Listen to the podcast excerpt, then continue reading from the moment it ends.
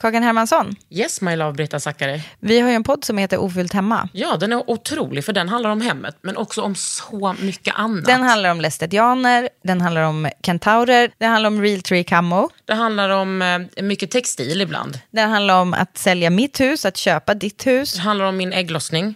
Alltid. Ja. Min också. Tack. Den heter Ofullt hemma och den finns där poddar finns. Hörs i podden, hej då! Hey, I'm Ryan Reynolds. At Mint Mobile, we like to do the opposite of what Big Wireless does. They charge you a lot, we charge you a little. So naturally, when they announced they'd be raising their prices due to inflation, we decided to deflate our prices due to not hating you. That's right. We're cutting the price of Mint Unlimited from $30 a month to just $15 a month. Give it a try at mintmobile.com slash switch. $45 upfront for three months plus taxes and fees. Promo for new customers for limited time. Unlimited more than 40 gigabytes per month. Slows. Full terms at mintmobile.com. Det finns ju liksom inget universellt svar på varför en person insjuknar i någon slags ätstörning, alltså bulimi eller anorexi eller ortorexi. Men idag har vi en tjej som ska komma och berätta om hur det var när hon var sjuk. Både när hon var jätteliten men också när hon blev lite mer vuxen. Så det svaret har vi i alla fall. Välkommen till Under huden med mig, Kakan. Det här är en podd från L. Under huden.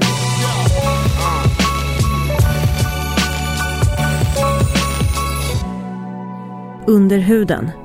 Med Kakan, Hermansson.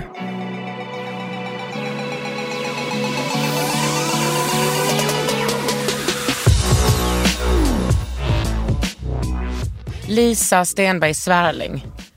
Välkommen hit. Jag har annonserat ut lite på nätet. Eh, att jag tänkte, jag skulle vilja träffa någon, någon kvinna, tjej som har haft ätstörningar.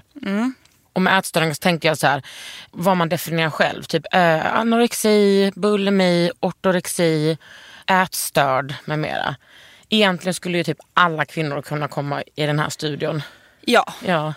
Men just du är här nu idag och det är jag så jävla glad för. Och du fyller år! Ja, Grattis! tack. Så honored att du är här på din födelsedag. ja, men alltså det här är ju den eh, roligaste födelsedagspresenten man kan få tycker jag. Tack! Komma hit och eh, snacka lite. Köta lite. Precis. Men du är 25 idag Ja. och det är ju ingen ålder. Nej, nej det tycker jag. Jag definierar mig fortfarande som ung. Ja, men det tycker jag Barn. Nej, inte barn. Men, Men du är ju för fan ungdom. Ja, jag är Ja. ungdom tycker Men jag. du har ändå hunnit vara riktigt jävla sjuk två gånger. Ja, två och ett halvt, tre. Det beror lite på hur Ja. man ser det och vad man ser. Alltså egentligen så ser jag väl mig fortfarande lite som sjuk.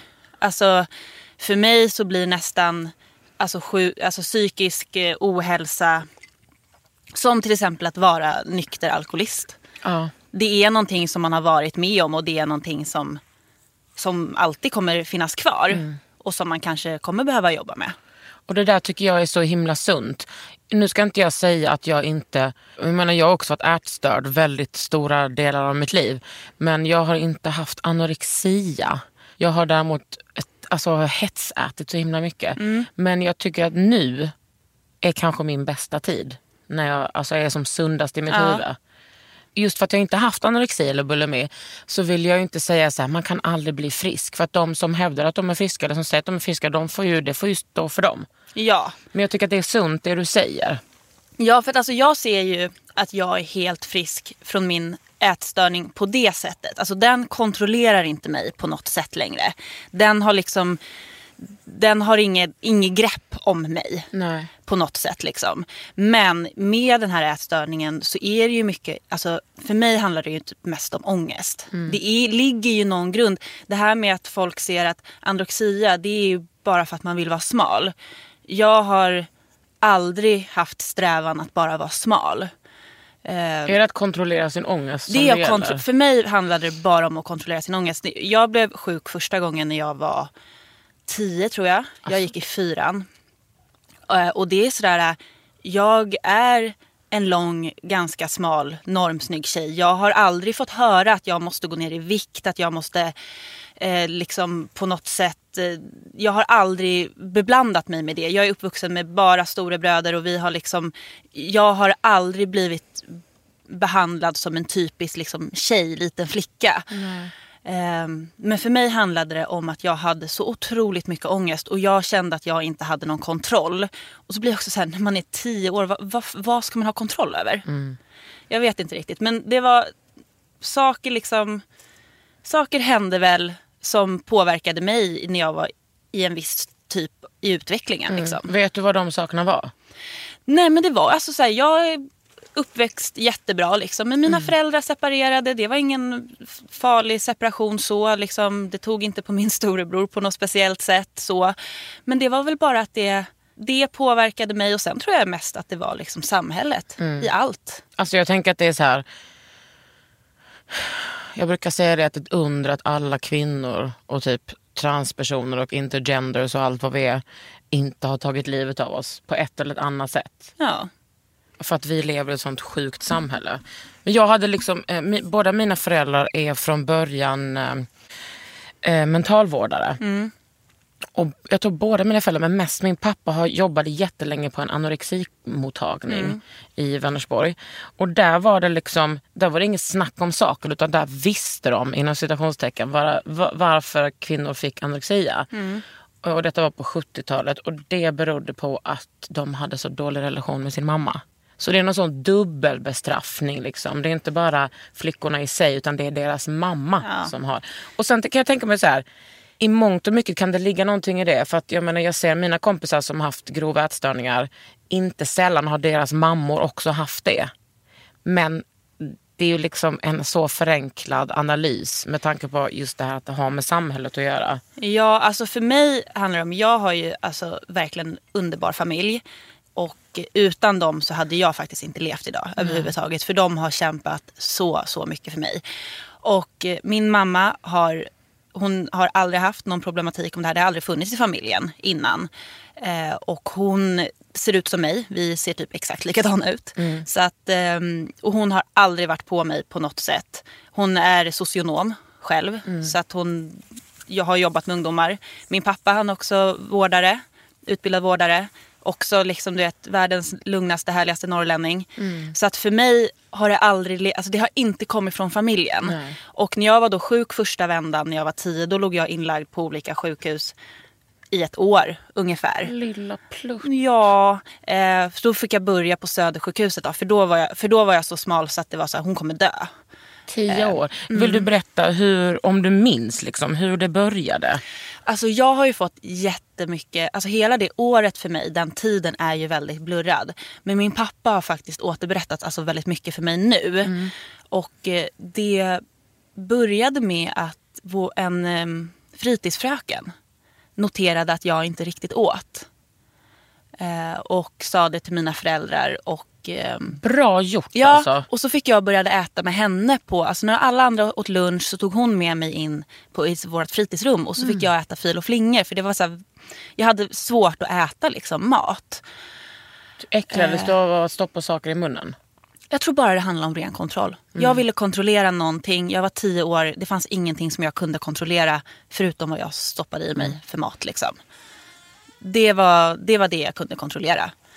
Ehm, nej och sen eh, Kommer du ihåg hur du resonerade, hur kom fram till det i din skalle? Eller de, de tankarna om det, nu är det här liksom 15 år sedan, men kommer du ihåg någonting av det? De, någon fragment eller någonting?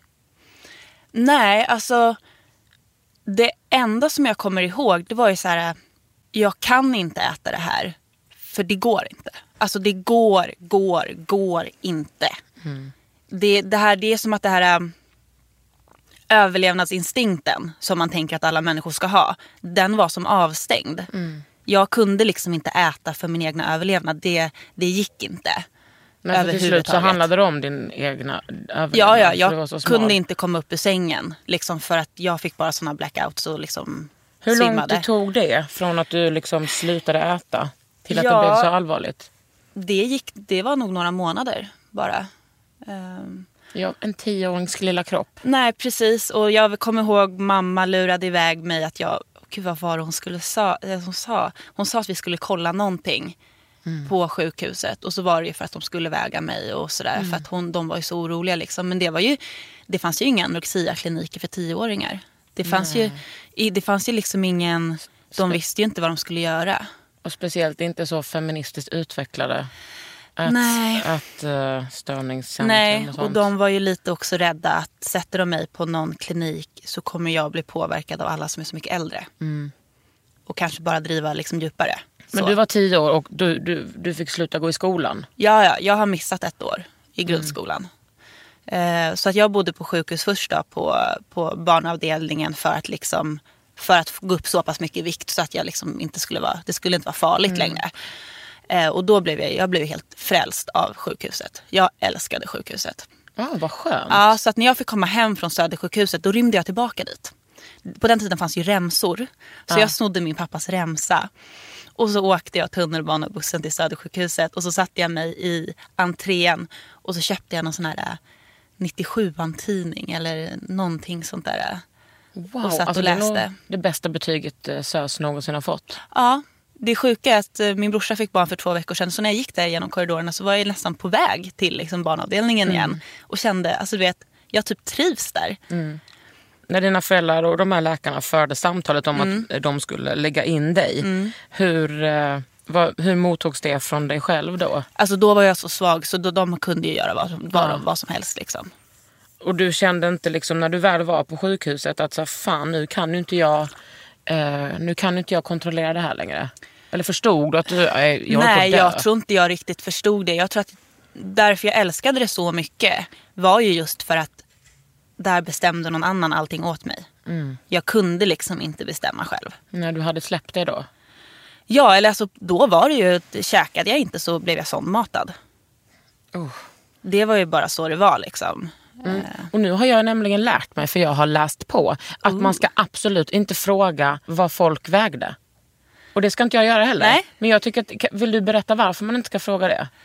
Eh, ja, gud, varför ska man inte fråga det? För att det triggar kanske? Jag tänker att det, alltså det var inget test. Nej. Jag bara, vet du nu svaret på det här Lisa? Eh, men är det för att det triggar eller för att jag vet faktiskt inte? Ja men också kanske för att det inte säger någonting. Nej, jag är ju väldigt lång till exempel. Ja. Alltså min vikt, alltså jag väger ju mer än folk som är 1,54 centimeter långa. Liksom. Ja, samma här. Mm. Men tror också att det kanske handlar om att jag har haft en bekant länge som har varit ätstörd och gått på så ätstörningscentrum som inte är smal. Mm. Och att det är att hon har blivit så här rätt dåligt behandlad av vården. Mm. För att de tittar på henne och bara anorexia, I don't think so. Du är ju inte, du, är har inte- ju lite du- att ta i. Ja, du är ingen pinne. Nej precis. Att det handlar om det där visuella. Mm. Att man måste se ut som ett benrangel. Ja men det, jag såg ju, man, man såg ju liksom att jag var sjuk. Det som var lite för mig var ju att även då när jag var liten, som sagt, sen tillfrisknade jag efter ett år. Och bara poff, tillbaka, hoppade in i skolan igen. Och mina föräldrar bara, oh my god, man blir inte frisk sådär snabbt. Nej. Var de Eh, sjukskrivna under tiden Ja, föräldrar? det var de. Och de drog jättelass alltså. Herregud. De var ju med mig hela, hela tiden. Och du har fyra stora bröder. Ja, Hur hanterade de det? Jag har ju tre styv och en hel. Eh, Det var ju min eh, helbrorsa fick ju ta mest liksom. För att båda hans föräldrar var ju också mina föräldrar. Så att han var ju i det hela tiden. Och han har ju förklarat och försvarat mig alltså så jävla mycket så att det finns inte. Eh, För det är ju en sjukdom som inte är... Min syster, lilla syster hade cancer när vi var små. Så jag vet ju hur det är att ha föräldrar som är helt fokuserade på ett annat barn väldigt länge. Inte mig emot. Har fått rätt mycket uppmärksamhet i mina dagar. Men anorexi är ju inte... En, där kan jag tänka mig att många tycker så här, men vadå? Det är inte som när min syster hade cancer att man bara, men skärp dig Kiki. Nej, men nej. Alltså han, eftersom han var med hela tiden så tror jag nog att han förstod att det är väldigt allvarligt. Eh, Men han fick väldigt lite utrymme. Hur gammal var han då? Han är två år äldre än mig så han var väl 12 när det började. Men han har som sagt utan honom så skulle jag inte funnits här idag heller. För att han har, han har liksom också hoppat efter när det har behövts. Och faktiskt så här i efterhand så fattar jag verkligen att jag måste ha skrämt livet ur honom. För han var ju också bara ett barn. Ja, gud ja. Alltså man man fatt, hur fan ska man... Jag var 18 när min syster var sjuk. Eh, man fattar ju ingenting. Nej. Alltså då är man ändå ganska vuxen. Men Ja, och jag hade ju sånt självskadebeteende under min första... Alltså jag försökte hoppa från balkongen, då var det han som greppade tag i mig. Jag försökte slå huvudet emot hallgolvet. då när du var så liten? Ja, jag ville bara la mig ner och bara dunka huvudet mot hallgolvet och liksom pappa försökte få in sina händer under och det bara skrek åt min storebror att du måste få in händerna under hennes huvud. Och då var han 12 år och skulle liksom bara rädda sin lilla syster. Men har du mycket skuld inför eh, liksom, vad du har utsatt inom citationstecken din familj för? Ja, ja, lite grann. Alltså, jag vet ju nu i efterhand hur, hur mycket det tog på dem och liksom att de verkligen var sjukskrivna och att eh, det var ju både liksom ekonomiskt och känslomässigt och tacka gudarna att jag bodde i Sverige. Annars så hade väl min familj inte haft eh, någonting kvar nu. Nej. Eh, om de hade behövt betala liksom mer för vården. Kanske inte dig heller. Nej, antagligen Eftersom inte. det är en sån klassfråga. Antagligen inte. Men eh, jag vet ju att mina föräldrar är så himla stolta över vem jag är idag. Och de tycker ju typ att men det, det finns ju ingen bättre. Och det här är ju en del av mig. Och säkert stolt över dig när du var tio också. Ja, det var de ju. Herregud. Eh, den som jag känner mest skuld för är ju min storebror. Då. Men vi har det så himla bra idag. Så att det är liksom... Och det är väl just det att han var barn. Och han blev ju liksom ibland skulle han vara med på familjesamtal, ibland skulle han inte vara med. Alltså han var ju inte... Nej men du vet, han var ju med men inte med.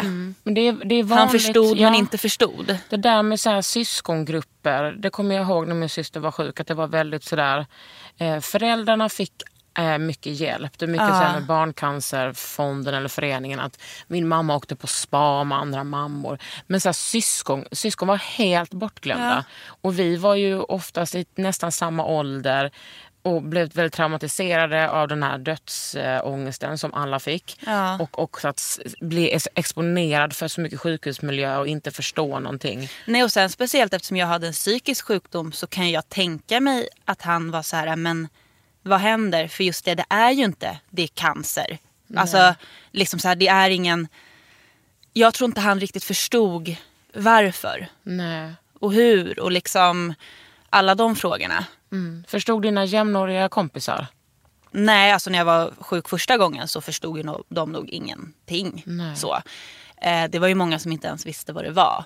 Och eh, det var ju nog antagligen deras föräldrar som fick förklara för dem eh, vad, vad ätstörningar var och sådär. För jag har ju som sagt aldrig blivit diagnoserad med anorexia utan jag har ju alltid blivit diagnoserad med oidentifierad ätstörning, ospecifik Hur ätstörning. kommer det sig då? Eh, för att jag har aldrig strävat efter att bli smal.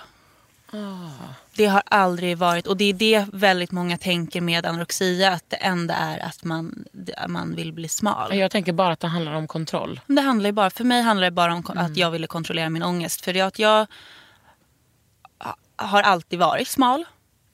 Eh, har aldrig haft eh, något problem med tjocka. Eh, alltså du vet aldrig den, identifierat folk efter det eller brytt mig om det överhuvudtaget. Ehm, Men för det är ju någonting som jag tänker väldigt mycket på eftersom jag intervjuar ju dig och en till som har varit sjuk. Eh, för att jag anser att detta är liksom här, den största folksjukdomen vi har. För det drabbar nästan alla kvinnor, mer eller mindre, och män såklart. Och eh, de som inte är män eller kvinnor. Men att det är det har ju också såklart med någonting att göra med så här, fetthatet som genomsyrar samhället. Att man inte, inte i ditt fall då, men att många det värsta som vi kan vara är att vara tjocka. För att det, ut, det, liksom, det, det sänder ut så många personligheter. Alltså, Det är så mycket att man är lat och dum och liksom ohygienisk och har dålig kontakt med sin familj. Jag har skrivit ett kapitel om det här i min bok. Och att man absolut inte vill vara det. Jag, jag ska inte säga att jag bara tror att det handlar om kontroll. Men i ditt fall gjorde det det. Ja. Men må- många gånger, så folk vill ju vara smala. Alltså, människor spenderar hela sitt liv med att banta utan att kanske få anorexia eller bulimi eller ortorexi. jag tycker alltså så fort man går in i det bantningsträsket så har man ju någon typ av ospecifierad ätstörning. Gud, verkligen. För att det är liksom... Ja. Nej, som sagt, jag hade aldrig strävan, som sagt, när jag var tio. Ja, då, jag brydde mig inte. Nej. Så, det var kontroll. Och det var kontroll sen, för jag blev ju frisk som sagt. Och sen insjuknade jag igen när jag var 21 kanske. Men hur var de åren, liksom, mellan de, de här tio åren mellan du var 11 och 21, hur var de åren? Fantastiska. Och det fanns ingenting, det fanns inga så här, kontrollbehov i Jo. din kropp? Jo, jag är eh, väldigt, liksom, väldigt ordningsam. Jag har väldigt stort kontrollbehov. Jag skriver fortfarande i liksom en fysisk kalender. Eh, Jag gillar att liksom planera och ha ordning och reda. Och alltid haft mycket för mig. Eh, Det är liksom en av mina bästa sidor men en av mina värsta sidor också. För att jag kan bli väldigt frustrerad, ledsen och få väldigt mycket ångest när jag känner att jag inte har kontroll över bitarna. Liksom. Men då jag, en kalender är ju så mycket Ja. bättre än att inte äta. Ja, alltså absolut, absolut. Jag känner ändå att jag har, det går åt rätt håll. Ja. Har Nej, också så- väldigt städat hemma? Ja men extremt städat. Alltså det är vad nästan, skönt. en gång jag skulle, jag, skulle ehm, jag träffade en ny kille och skulle jag bjuda hem honom.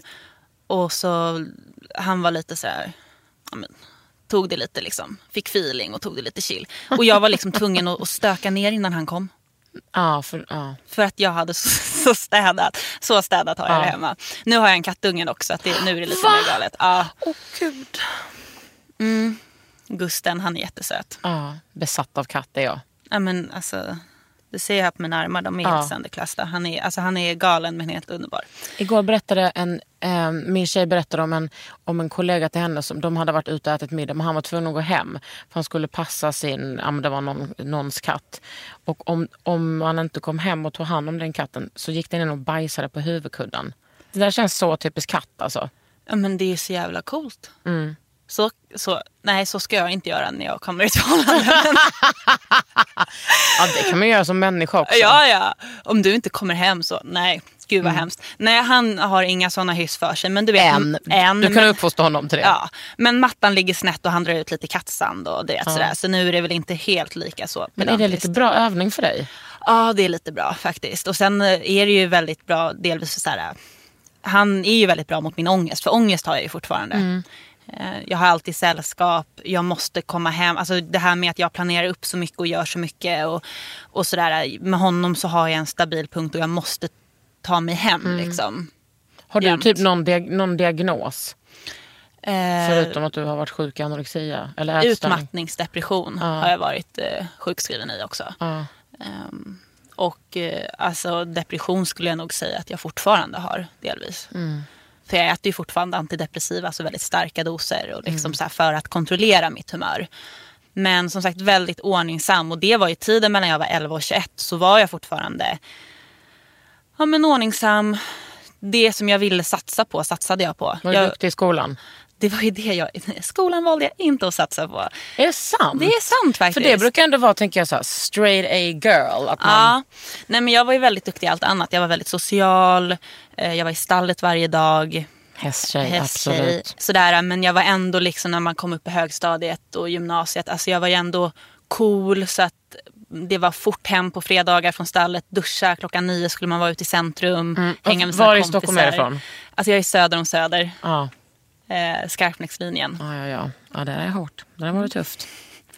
jag försökte hinna med allt och skolan blev lite lidande. Men Mm. jag har ganska lätt för mig så att jag har ju aldrig haft något problem i skolan. Men jag skulle ju kunna presterat bättre under högstadiet och gymnasiet. Absolut. Men gud, det var så, så skönt att du presterade bra där tycker jag. Ja, men det tyckte jag också. Och sen tyckte jag om min häst mer. Liksom, så Ja.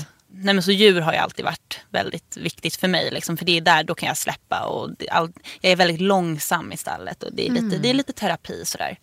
Nej, men och sen smällde det ju till igen när jag var 21. Och varför tror du att du gjorde det? Jag flyttade från Stockholm eh, till Örebro för att plugga. Och eh, jag tror jag kom för långt ifrån familj och vänner och hittade liksom inte riktigt min plats. Eh, folk kan vara ganska dömande mot stockholmare i andra städer. Vad pluggar du? Jag pluggade till eh, ämneslärare, Vad, alltså lärare? lärare. ah. Jag stannade där i ett år. Och eh, det var där det bara liksom, det bara spirade neråt.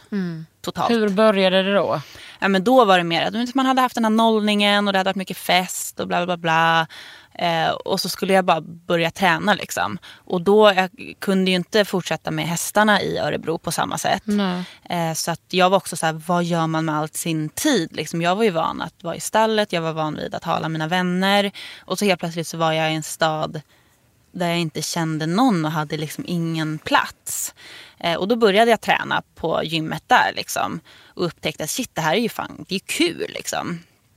Eh, Så att jag började träna mycket och sen var det också den här, mitt kontrollbehov av att shit nu ska man leva på CSN och jag vill inte ta från mitt sparkonto. Jag la otroligt lite pengar på mat och ja, men du vet sådär. Det, så det, bara- det, från början var det ju bara att jag skulle bli lite nyttigare liksom. Och hur utvecklades eh, din ätstörning då? Eh, Den utvecklades ganska snabbt. När jag kom hem under jul så märkte jag att liksom min familj vart oroliga. För att du hade blivit mindre? För att jag hade blivit så pass mycket mindre. Ja. Och sen under våren, det bara fortsatte och jag blev riktigt, riktigt dålig då. Och sen hade jag praktik på vårkanten där och då fixade jag faktiskt en praktikplats i Stockholm. Så att jag fick bo hemma i, vad var det, en månad kanske. Men när insåg du att du bara, fan nu är det nog problem med mig? Det var när, när jag hade min praktik. Delvis för att de kallade mig blåläppen för att jag alltid var blå om läpparna. Eh, delvis för att eh, högstadieklassen som jag var i, tjejernas reaktion på mig eh, gjorde mig så jävla ledsen. För det var, varför söker inte du till toppmodell? Och du är så lång och smal och bla bla bla. Och det, det var ju inte så jag ville vara liksom. Nej. Det var inte den jag ville vara. Eh, Men hade liksom, det hade in, inga andra mekanismer hade liksom så slagit till din, alltså varnat dig i din skalle. Bara, fan, nu, nu är jag kanske ute på djupt vatten. nej. Hur närmade sig dina föräldrar det här problemet? För de måste ha blivit vettskrämda. Ja, de blev vettskrämda. Eh, under jul där så vet jag, undrar om det var min farmor som, som kommenterade det. Att, att det blev så smal. Och då röt pappa till ordentligt och bara, låt henne vara. Så, hon får se ut som hon vill. För de ville väl inte trigga det på något sätt. Nej. Eh, Fast de, de måste varit så jävla de måste, oroliga. gud, herregud, för den våren som sagt när jag praktiserade så bodde jag hemma hos min pappa. Och eh, han bröt ihop en kväll. När, jag, när praktiken började närma sig sitt slut och bara började gråta. Och det är första gången som jag kommer ihåg att jag har sett honom liksom gråta. Och han bara grät och sa att jag ser så mycket likheter i dina rörelser, i sättet du äter, i sättet du är på. Nu som när du var tio. Eh, liksom du, du är sjuk igen. Och du måste fatta det. Och jag kan inte liksom bara släppa tillbaka dig till Örebro. Nej. Så. Hon började gråta. Eh, Usch vad hemskt. Men först, tog du det på allvar då? då förstod jag verkligen att det var. Och jag satt ner också. Jag hade varit hos min faster tidigare den dagen. Och hon hade väl lite liksom börjat knacka hål på att liksom, "Ja, men fan Lisa det är inte bra nu. Men tänkte du typ så, men då, nu måste jag, nu börjar det om. Ja, precis. Och då när jag kom hem så bröt ju pappa ihop också. Så några dagar senare pratade jag med två av mina bästa tjejkompisar och de sa ju också så här, men Lisa det här är inte du längre liksom. Nej. Eh, Men tänkte du bara... För jag, tänker, jag kan tänka mig att dina föräldrar såg ju det framför sig, att du skulle ligga in igen och vara nära döden. Och allt. Och hur, hur gjorde ni eller du för att, eh, för att det inte skulle bli så, att det inte skulle gå så långt? Alltså, delvis så bestämde väl ja, jag tillsammans med mina föräldrar så här, att du kan inte bo kvar i Örebro i alla fall. Eh, Så jag eh, åkte liksom tåg fram och tillbaka till mina sista seminarium. Jag var i Örebro någon natt skulle jag vara men då fick jag bara alltså, panikångest och det var bara hemskt. Så delvis det att, jag skulle vara kvar i Stockholm. Och då som sagt då hade jag utvecklat någon ortodoxi delvis. Jag tränade sjukt mycket.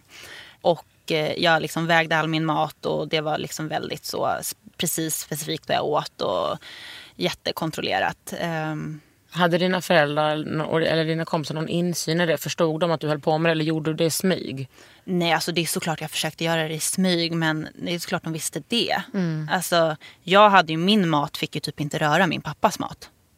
Så. För det var ju liksom... Och du Nej, vet, jag, jag kunde ju förstår. bryta ihop när jag kom hem och han hade hållit, hällt olja i salladen. Ja. Människan hade hällt olivolja i salladen. Hur kunde han? Hur kunde han göra så mot mig? Here's a cool fact a crocodile can't stick out its tongue. Another cool fact you can get short term health insurance for a month or just under a year in some states. United Healthcare short term insurance plans are designed for people who are between jobs, coming off their parents' plan, or turning a side hustle into a full time gig. Underwritten by Golden Rule Insurance Company, they offer flexible, budget friendly coverage with access to a nationwide network of doctors and hospitals. Get more cool facts about United Healthcare short term plans at uh1.com. Ryan Reynolds here from Mint Mobile. With the price of just about everything going up during inflation, we thought we'd bring our prices down. So to help us, we brought in a reverse auctioneer, which is apparently a thing. Mint Mobile unlimited premium wireless. Ready to get 30, 30, bit to get 30, bit to get 20, 20, 20, bit to get 20, 20, bit to get 15, 15, 15, 15 just 15 bucks a month. So, Give it a try at mintmobile.com slash switch. $45 upfront for three months plus taxes and fees. Promo rate for new customers for limited time. Unlimited more than 40 gigabytes per month. Slows. Full terms at mintmobile.com.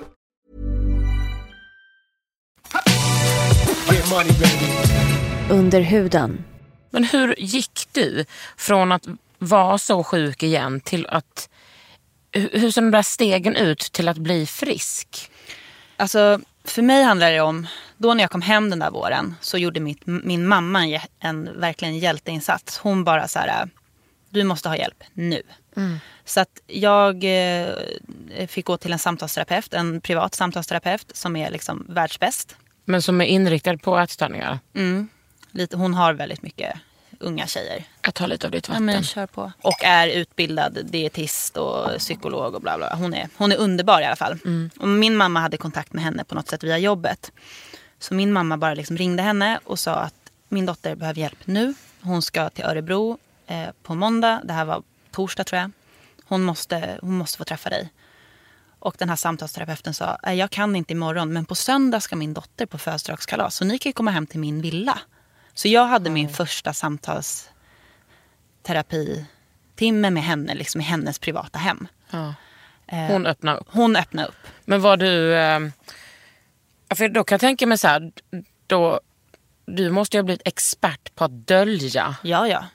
Men var du redo att gå all in? Eller tänkte du bara, ja ja.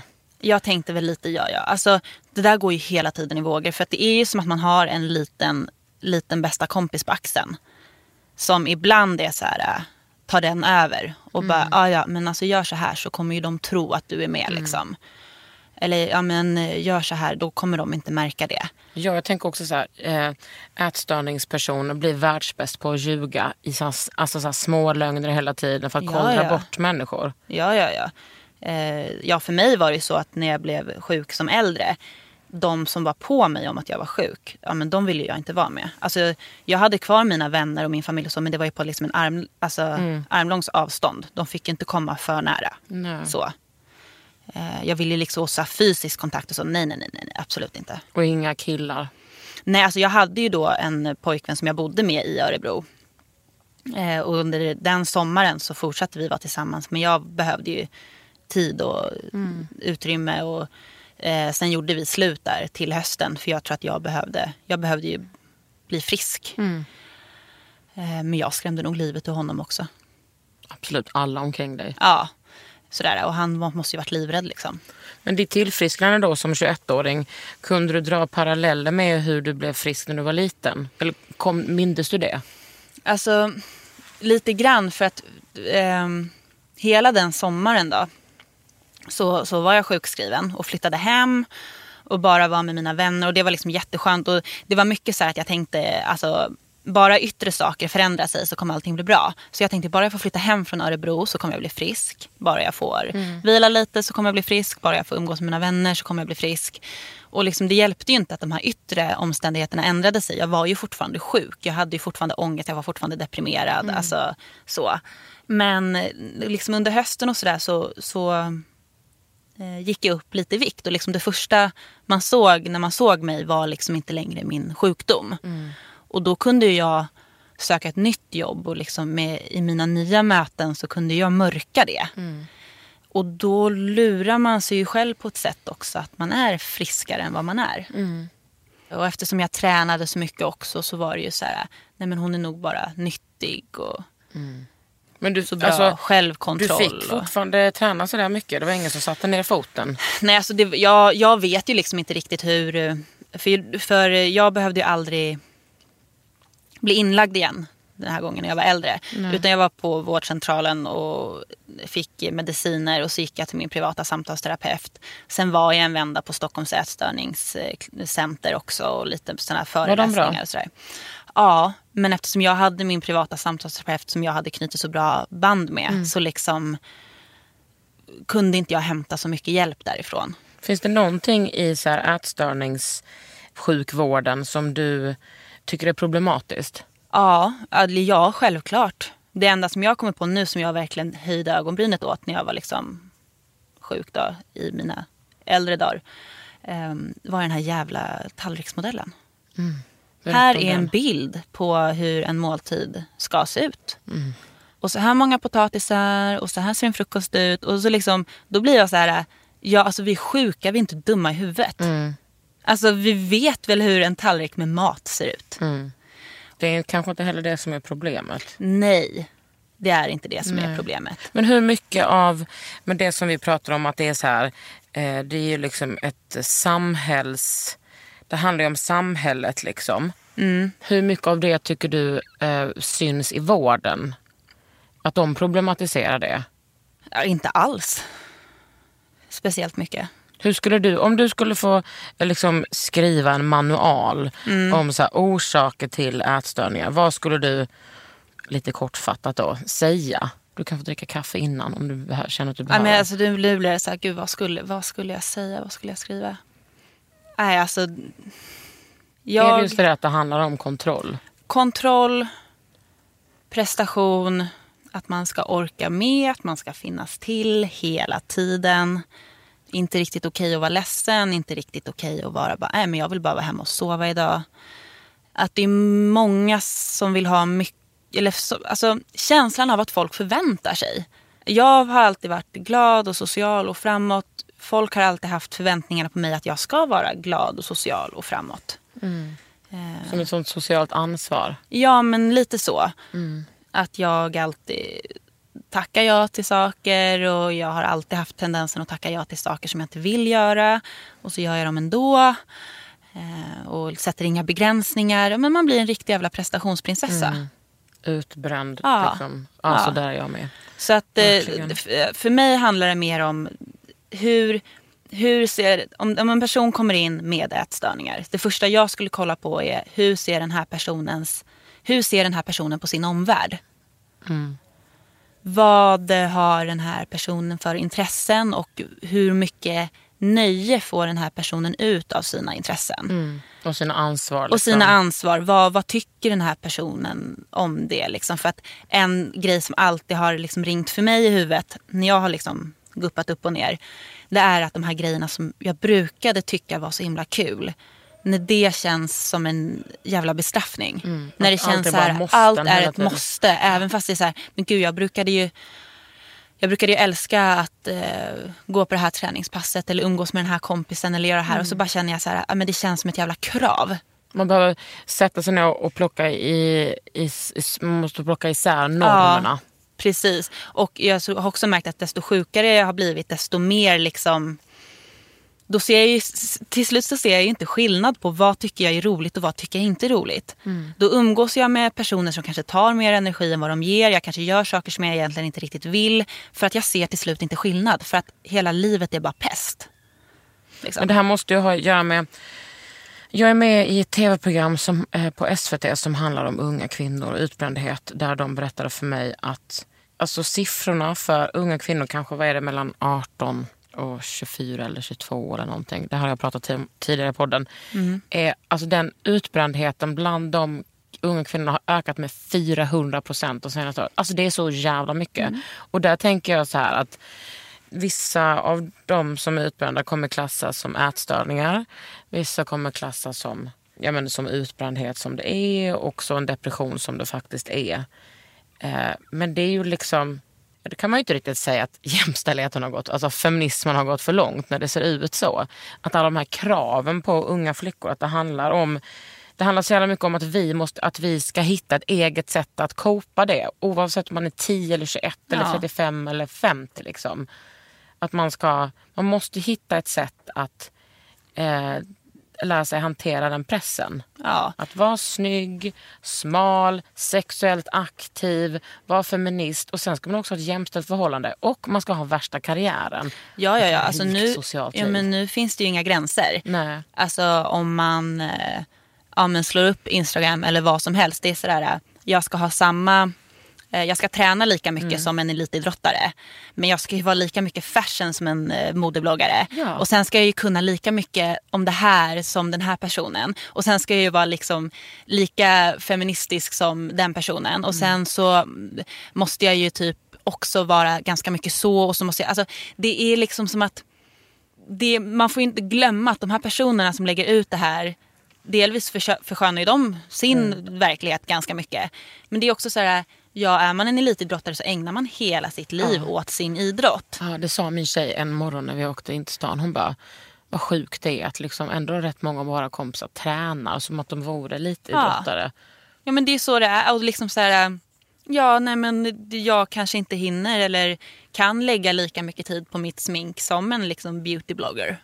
That's true. Och då kan jag inte förvänta, eller liksom då, då kan inte samhället förvänta sig att jag ska se ut som en beautyblogger. Nej, men man ska liksom vara allting. När jag sitter i kassan på mitt extrajobb liksom.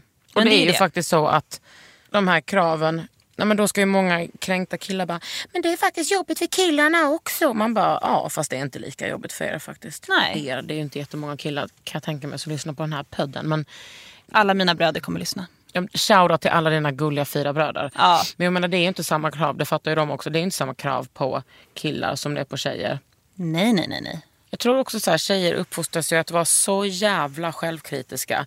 Medan killar uppfostras med ett sånt annat självförtroende. Det är liksom en grund som de får på dagis, i skolan, i det här goa samhället. Men det är klart att de också drabbas av eh, den här sjukdomen. Men vad skulle du, eh, om du liksom till folk som lyssnar här, vad skulle du ge för tips till både sådana som är erkänt sjuka men också som kanske är där och trippar lite på ätstörnings... Alltså de, de som trippar, ta tag i det. Nu. Men alltså, hur erkänner man för sig själv? Det är så jävla svårt. Jag har ju aldrig riktigt erkänt för mig själv förrän det har varit så illa att det är sådär, nu är det illa. Eh, när jag blev eh, som äldre sjuk igen då, då var det faktiskt min samtalsterapeut som ställde mig den enkla frågan. Eh, skulle du någon gång vilja ha familj? Vill du bo själv? Vill du göra det här? Och jag bara, ja men självklart. Och hon bara, ja men då kan du inte fortsätta leva som du gör nu. För nu är du beroende av att bo med din pappa och din, din kropp skulle aldrig kunna bära ett barn. Nej. Usch, det är rätt harsh alltså. Och jag bara shit, och då var jag bara 22 eller Mm. 21 eller något sånt. Men jag bara, men jag vill ju ha ett liv. Och hon bara, men så som du har det nu så kan du inte Men ha jag det tänker att det är livet. så himla många som säger, va? Men jag behöver inte vara sjukskriven, jag behöver inte vara hemma, bo hemma hos min pappa. Jag kan visst få barn. Att man så här, vi har förskjutit normen så jävla långt över vad som är normalt när det Mm. kommer till eh, mat, alltså förhållande till mat och kropp. Ja, och sen blir det också så här, man ser ut som man gör. Du kan inte se ut som någon annan och det är jävligt svårt att ta till sig. Jag till exempel, jag är eh, träningsinstruktör nu. Jag pluggar på gymnastik och idrottshögskolan. Funkar det för dig att vara träningsinstruktör? Med det de funkar jättebra. Ja. Eh, för träning har ju som sagt ingen... Under tiden jag Hörde var du mig sjuk. där? Som att jag bara, Lisa är det, säk- är det verkligen Är, är du säkert? säker på att du kan? Eh, för då kan jag säga så här att eh, liksom, träning hjälpte mig väldigt mycket när jag var sjuk. För det var den, då kunde jag koppla bort och då var jag nöjd över min kropp för att den, min kropp kunde ändå prestera. Mina ben kunde springa, jag kunde lyfta den här vikten, jag kunde göra det här. Och liksom, då fick jag någon kontakt med mig själv. Så jag fick fortsätta träna under tiden som jag var sjuk. För att eh, jag tror mina föräldrar och samtalsterapeuter och läkarna ansåg att det ger nog mer än vad det, vad det tar. Nej, men jag fick ändå på något sätt känna, och då kände jag mig också nöjd då, med mig själv. För annars när jag kollade mig i spegeln så fick jag bara panik över att jag var så jävla smal. För det var ju, det var ju, usch, det var, det var liksom inte kul. Jag såg mig aldrig i spegeln och bara, gud jag är ju tjock. Utan det var ju så här, shit jag är smal. Jag, kan inte ha, jag är 1,78 och kan inte ha kläderna från barnavdelningen. Liksom. Ja, det är inte goals. Nej, det var inte goals liksom alls. Men eh, nu de senaste två åren när jag har pluggat på heltid och jobbat halvtid och gjort massa andra saker så kanske jag, jag har inte hunnit träna så mycket mer än de passen jag leder. Det passet jag leder. Jag kanske har tränat en gång i veckan. Två gånger i veckan snitt de senaste åren. Och jag ser ändå ut som jag gör. Och folk blir så här, men du ser ut som du gör och du, för att du har en sån här spinningrumpa. Och man bara, nej för jag tränar typ ingenting. Jag ser bara ut så här. Det är som jag, jag har den här rb rumpan Det är ingenting som jag har gjort någonting Nej, av. du har, du har inte squattat eh, squat challenge 200 om dagen Verkligen inte. för att få en liksom god röv. Utan Nej. du har en god röv. Den har jag fått av min mamma, det är Ja. inte mer med det. Nej, precis. Mm. Eh, och det är väl det också som... Men det, det tar tid innan man landar där. Alltså. Mm. Att man bara ser ut som man gör. Har, har du landat i dig själv med att du kanske kommer bli sjuk igen? Ja, jag tror inte att jag kommer välja att svälta mig igen. Eh, sista gången jag försökte det, eh, när jag var 23 kanske, då, då bara, alltså min kropp protesterade totalt. Vad Totalt. hände då? Jag började hetsäta istället. Jag har alltid kunnat svälta mig jävligt perfekt. Alltså jag har varit världsbäst på att svälta mig själv. Alltså så här grym. Men eh, det gick inte den gången. Jag, eh, alltså min, min, jag tror att min kropp bara sa nej. Alltså den, den pallade inte. Eh, och då kunde jag hetsäta så sjukt mycket. Eh, och jag hade aldrig hetsätit förut och jag blev ju liksom livrädd. Alltså riktigt, riktigt livrädd. Eh, spydde aldrig, så liksom bulimihållet gick aldrig åt. Men den ångesten som jag fick efter de där hetsätningarna. Alltså det var ju så grovt så att det var liksom, nej det var hemskt. Ja, för det måste ju vara helt fruktansvärt för dig som älskar kontroll. Mm. Att släppa kontrollen med mat och bara man, man, man, Ja, ja, ja. moffa. Ja men alltså det var ju, alltså, men det var, ja det var, det var sjukt liksom. Så min kropp pallade ju inte med mer svält. Och jag tror som sagt inte att jag kommer hamna i någon sån svält igen. Eh, Men jag har ju fortfarande min ångest och eh, alltså det kommer jag ju fortfarande antagligen alltid behöva jobba med. Jag med. Jag har haft, ätit antidepp i 15 år. Ja. ja, jag försöker sluta ibland men det går fan aldrig bra. Ja, det alltså. har jag helt gett upp. Nej, men tänk- jag, jag går ju av och på och försöker sådär. Ja, nej, Jag, har, eh, jag har bara bestämt mig för att jag kommer få äta de här medicinerna. Eller den, här, den här medicinen, Mm. citalopram. Mina föräldrar har alltid varit så bra med det. Bara, men ät det där. Varför ska du sluta med det när det liksom är så... Det, jag blir liksom så stabil av det och jag äter en ganska liten dos. Mm. Och nu ska vi också säga till er som lyssnar som kanske är arga eller som tycker att det här var bra. Att det här är ju Lisas historia om Ja. ätstörningar. Det här är inte en generell berättelse. Men det är därför också jag eh, har intervjuat en till. För att det ska bli mångfacetterat liksom. Alltså allas eh, sjukdomshistorier är så jäkla olika. Mm. Så det går ju inte att jämföra någon med någon annans. Nej. Eh, Min var väl speciell på just det sättet att jag blev sjuk när jag var så liten för första gången.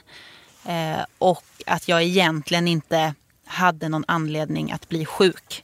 Jag hade, var, inte, var inte med om något hemskt, jag har aldrig blivit kallad tjock. Min strävan var aldrig att bli smal, vilket de flesta är. Det är såklart att för fan, oh men gud har du anorexia, du är ju redan smal.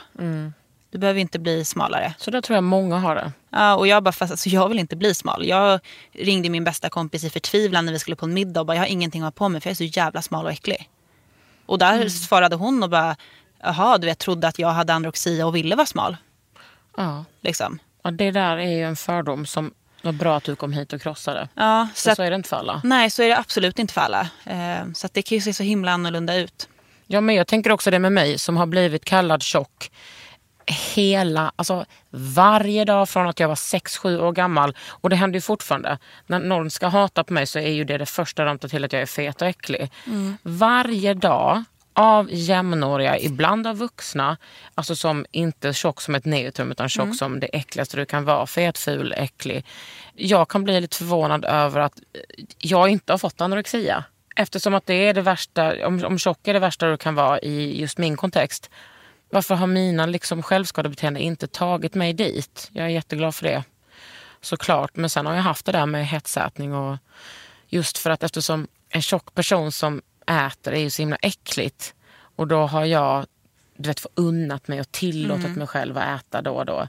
Och verkligen så här, jag ska minsann också få äta. Eh, Det är en så jävla svår balansgång. Jag tror man bara tar till det som passar en bäst helt enkelt. Ja, man hittar en man, lösning. man hittar en lösning för sin egna ångest. För mig handlar det om att svälta sig. Men som sagt, jag har aldrig kunnat spytt. Jag har aldrig skärt mig själv. Eh, eller självskadebeteende liksom på sådana sätt. Nej. Så man, jag tror bara man hittar det som, som funkar för en själv. Det låter helt sjukt men jag tror att det, det är lite Mm. Jag så man tycker att gör. det låter helt eh, naturligt i ett patriarkat. Ja. Antingen om man, det handlar om att man liksom ligger med typ 300 personer per helg. För att man hatar sig själv, sluta äta, börja knarka, skära sig. Whatever. Precis. Nej men eh, och som sagt jag har aldrig blivit kallad tjock eller tyckte jag själv har varit tjock. För mig har det mer varit, min största utmaning är väl så här, tro inte att du är någon. Ja men liksom den. Den goa janten. den ja men precis eftersom jag är lång, blond, smal, social, framåt, tar plats. Jag skulle säga Tro inte att du är någon. Jag liksom. skulle mer kunna Man säga... bara, jo men jag är har- någon jävligt stor vet du. Ja, men också så här, tro att du är någon. Vet Ja. att du är en helt underbar person. Ja. Och du fyller 25 idag, det ska Ja, ju firas. Hur ska du absolut. fira då? Och gud, ja. Det är inte liksom riktigt så här... äh, Ja, alltså, jag är inte så jättemycket för att fira min födelsedag faktiskt. Kanske någon har, har fixat överraskning. Och en av mina bästa kompisar kom faktiskt att plinga på i morse. Jag började egentligen skolan idag klockan åtta men jag är här istället för att jag är så cool. Wow. Eh, skippa inte skolan. Men Förutom om du ska hit till underhuden. ja, hon kom faktiskt att plinga på och lämna en blomma på morgonen. Men nu ska jag nog eh, hem och sen ska jag åka till min brorsa och eh, gosa med hans bebis. Ja. Och sen ska jag nog umgås med två av mina bästa kompisar som jag har haft sen eh, lågstadiet och som har varit med mig i mina sjukperioder. Vi är liksom tre tjejer som är totalt olika alla tre men vi hänger fortfarande ihop stenhårt. Och sen i helgen så blir det med familjen och sådär. Och du måste också hem till Gusten. Ja, ja, alltså självklart. Det är, Annars kommer han bajsa på din kudde. alltså jag har ju bäddsoffa så att Ja, ja, det blir han- kämpigt han- för ja, honom om han han ska kommer- ner dit. Till kuddarna. Men alltså, Jag menar, han kan ju, där som kudden ska vara, där kan jag också lägga en prutt. ja, det blir jävligt jobbigt faktiskt. Ja, men han kanske vill det. Alltså han kanske är där, liksom, att han kommer anstränga sig så mycket. Vi får se. Ja, vi hoppas att han inte gör det. Ja, eller? Eller? Ja, du har lyssnat på Underhuden med mig, Kakan Hermansson och Lisa Svärling. Under huden med Kakan Hermansson. En podd från L.